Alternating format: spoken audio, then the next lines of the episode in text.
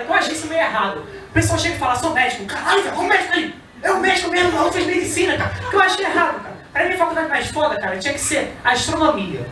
Porque o maluco estuda quatro anos lá, se dedica, passa na faculdade, passa pra NASA, pra fazer travesseiro. Porra, aqueles travesseiros.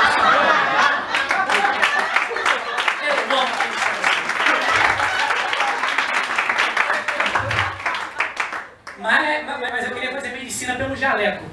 Porque, cara, eu não sei vocês, mas medicina só é foda por causa do jaleco.